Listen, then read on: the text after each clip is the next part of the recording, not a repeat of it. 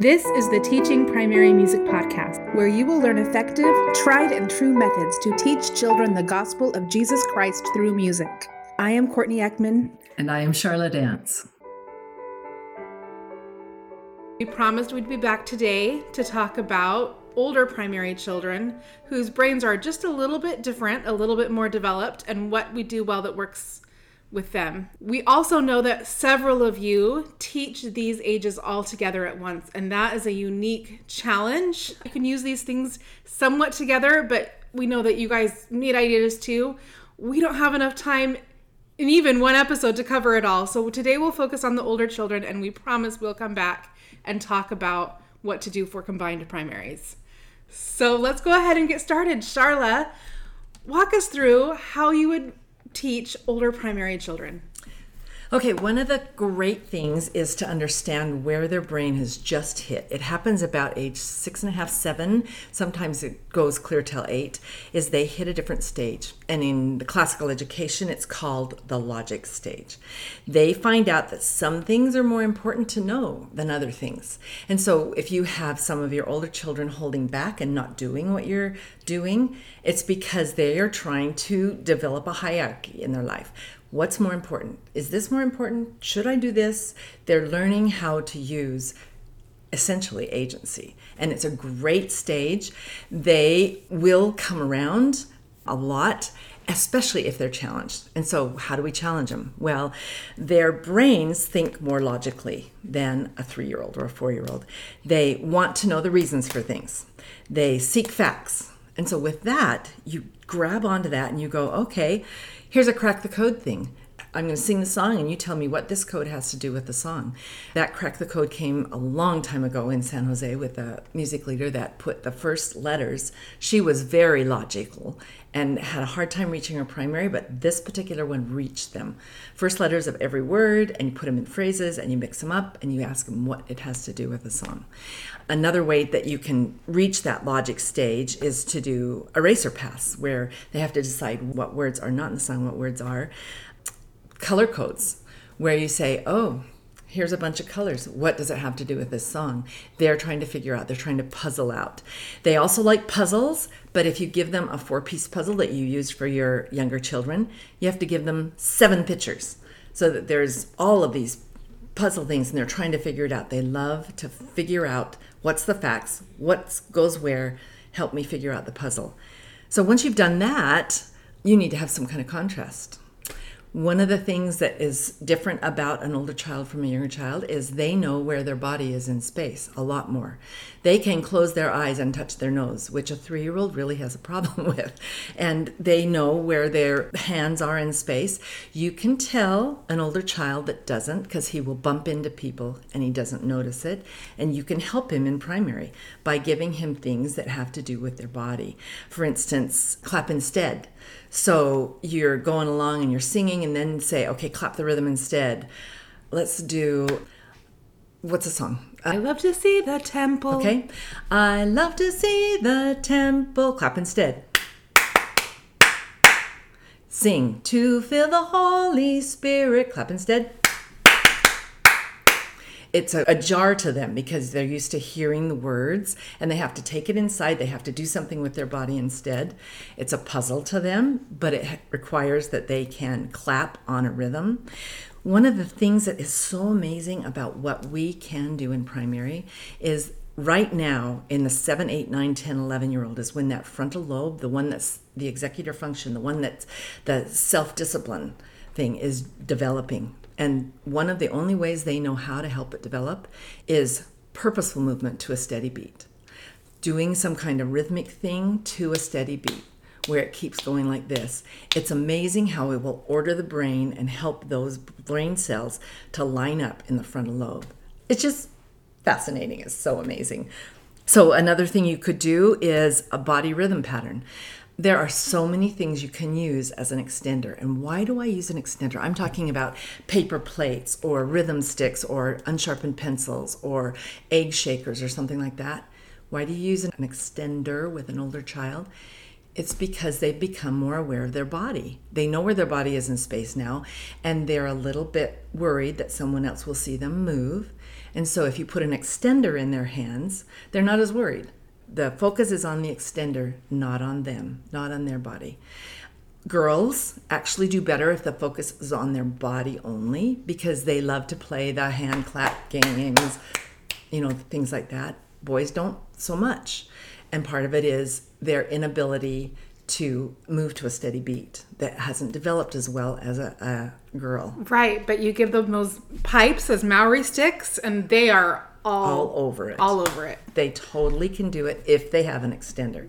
And that's why I have now, I've got a list of 12 different extenders, which is another podcast because I want you to be able to have that information. But you do a rhythm pattern, some sort of rhythm pattern that they repeat over and over, which appeals to the logic of that young brain and it helps them with their body. And I promise you, if it's not challenging for you to do, it's probably not challenging for your 10 year old boys. Right. I have had experience in that, right? Like if you're trying to create something on the spot and because you're in not that I've ever not been prepared to teach singing time, but you're in a hurry and you're trying to do something. I've watched they just glaze over. They patch, it's patch, easy. swish, swish. I mean, that is not going to hold their attention. It's got to be more complicated. You might as well just put up flip chart pictures in order. and then they glaze over there. right. One of the things that has come to my attention, I don't know if you've ever heard Donna Howard speak, but she just did a build a pattern. So she put patch, clap, snap, touch shoulders, stomp, those kinds of things. And they're going to do it for four beats. And then she has somebody come up and they put them in an order and they build the pattern. And they love the creativity of it and they love trying to stump their other kids. I unfortunately tried it in a way that was not successful. So don't do this. Don't have it be one beat, one beat, one beat, one beat, where you change every single time because it loses the kids, especially the eight year olds. And the 10 year olds feel like they're triumphant, but they can't do it themselves. So have them change every four beats. Okay. Can you describe this in a little bit more detail, this activity? Yes, thank you. Walk us through from the very beginning. Okay. I come into the primary room and the kids are coming in, and I quickly put something that says stomp, something that says clap, something that says patch. And the reason we say patch is it's tapping on your lap with your, the palm of your hand. It is a rhythm term that we use in music education. So a stomp, a clap, a patch, and maybe shoulders. And that just means to touch shoulders. And then I put them in order, and then I say, here's the pattern, and I do it four times. And I say, ah, I want to switch this pattern. I touch somebody on the shoulder and say, Will you switch the pattern and we'll follow your pattern? And they switch, so the stomp is first, and they switch, so the shoulder is next.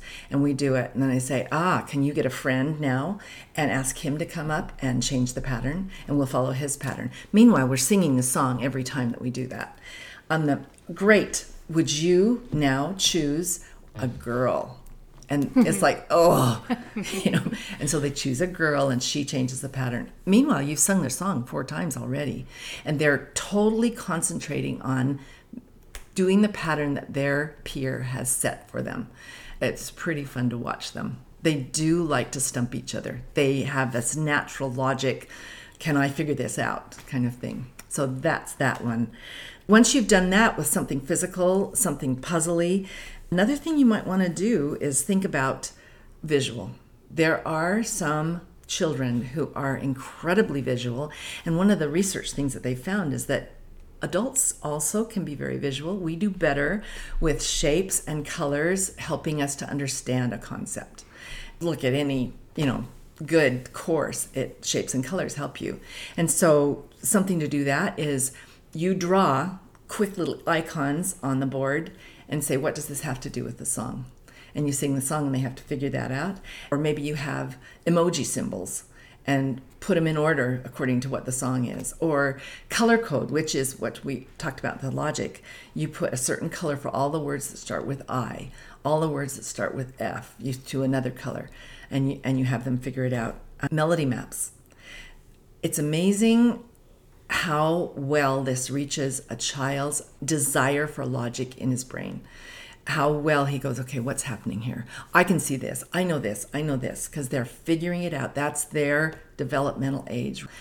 also, if you have a melody map that has a few emojis that they have to do an action with, it even captures them even better because you're using two different ways of their brain. Amazingly, story song is a very visual thing. You're not showing any visuals.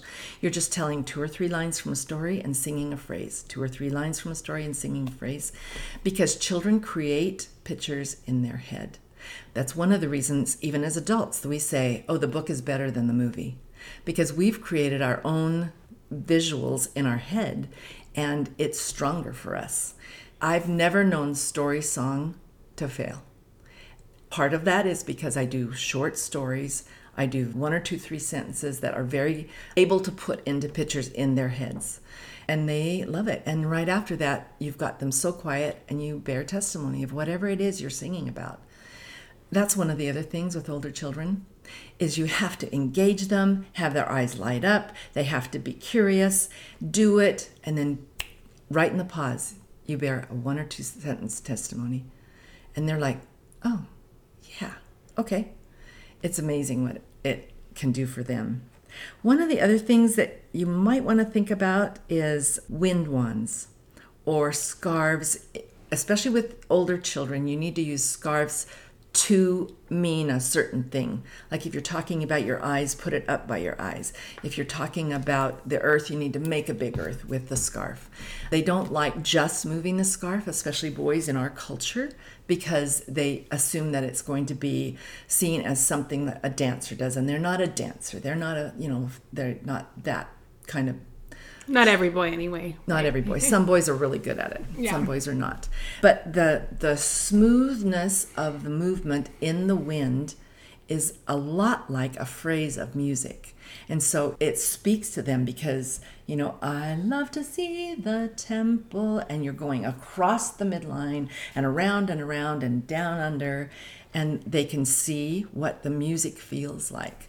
When you're doing scarves and wind wands with these older children, are you like when you are saying, you know, the beautiful world and you're making a big earth, do you uh-huh. stop to explain that you're making a big earth or do you just kind of let them make those connections in their head? That's a great question.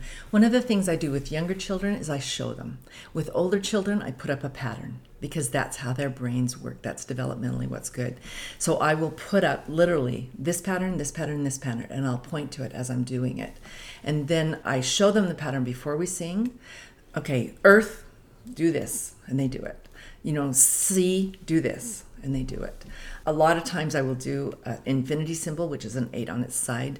This is for yeah, whenever you see that, you know the infinity symbol. Ready do that. And then we sing the song and they follow the symbols. Because they've flipped over into the logic stage, that's a really good thing for them. And it also is good because they're learning how to read, they're learning how to go with this, the flow of something as you see it visually. One of the things with wind wands is I will put up the symbol for whatever it is. So when I do a snap, I do an X. When I do wind wands on the floor, you know, like uh, ribbons on the floor. I do something that's low on the page, or over the shoulder, I do an arrow that comes over the top and then points an arrow. And and the kids get it just like that. They're they're really really good at picking up logic because that's what their brains want to do right now. That's an excellent question. One of the other things when you teach in melody and rhythm, you augment the hook which is a thing that they use in production of commercials or production of songs. What's the hook that's going to be sung over and over again in your brain? You produce different hooks for the children, and so they're able to really process and remember better. For instance, I was teaching Article of Faith number 10.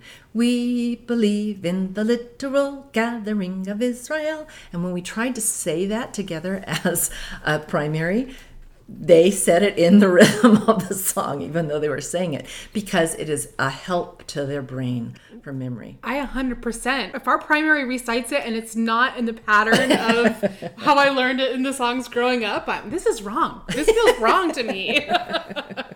Yes. So what I uh, what I hope I've done is saying in one Sunday, you need to use at least three different things to appeal to these older children. Something with a puzzle, something with a complex movement, something with a visual, so that they can be engaged, so that they can grab hold, so that their eyes can spark. It's an amazing, amazing thing to have them with you. A lot of people will tell me, I can do the younger children, but I can't do the older. Maybe it's because they don't understand these principles. Or they will say, oh, I got that younger. I don't I know the older kids, but it's just those younger ones I can't get. And maybe it's because of the developmental differences between the two. I hope today we've given you some idea of the developmental interests, the developmental cravings of the brain at that certain age because it really works when you tune into that and get it going for you in primary music. And if you have a hard time, like I do, coming up with these complex movements or things that will engage these older children, there are great ideas on Charla's website. It may be that you have to search around a little for like a particular song that is similar to the song you are teaching, though usually she's very good about putting up the songs for this year and, and attaching ideas. But if you find a song with a similar flavor, so like a t- song with a really steady texture, like Follow the prophet, follow the prophet. Those songs can also work for like Nephi's courage or others, but you wouldn't use those Strong same beat songs. strong beat songs, but you wouldn't use that for I love to see the tent. Just doesn't have the same flavor. More gentle, More- more more, smooth, more gentle. right? And so uh-huh. finding activities that work really well to engage the children with the flow and the spirit of the song is what you're looking for. You can't just use rhythm sticks for every everything right. you know and, and it needs to kind of change this is part of the challenge and fun opportunity of it right is you have to change up your activities week to week Yeah. or you do start to lose them again you know these children they love a challenge I, I agree. And one of the reasons that I keep increasing all of the manipulatives that I suggest we use is because they don't feel like it's the same thing when you're shaking an egg or when you're using a wind wand. They don't feel it's the same thing when you're clicking together pencils or using pool noodles that you're swishing together. Paper plates are a fantastic thing.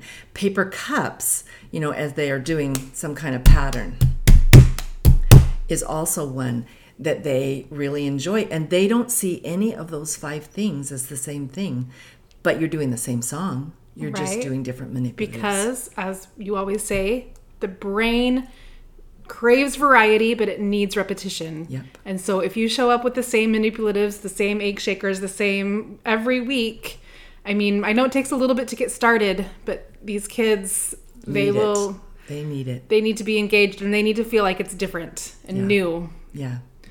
and after a while, of course, several weeks, they like to come back and they'll, you know, oh, I love when we get out the, Yeah. you know, pr- primary Whatever. band or Yeah. whatever it is you're doing. Yeah. But Yeah. I wanted to mention that a lot of people have put things up on YouTube that are different patterns. They have come up with them. They've started to come up with. It's fantastic to me because it's all of us trying to help these kids.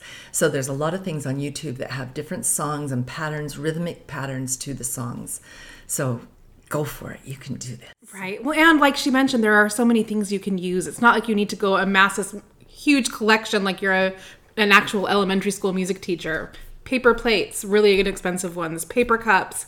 Pool noodles. I think I spent four dollars on that project. Mm-hmm. Pencils. You know, there's a lot of things you can do. Yes. There's so much creativity out there, which is why we all need to share and work together because Yes. it is a lot, but there is a lot we can do. There is. There's a lot we can do. And it works. Thank you for listening, and a special thank you to Dana Carden for composing our music.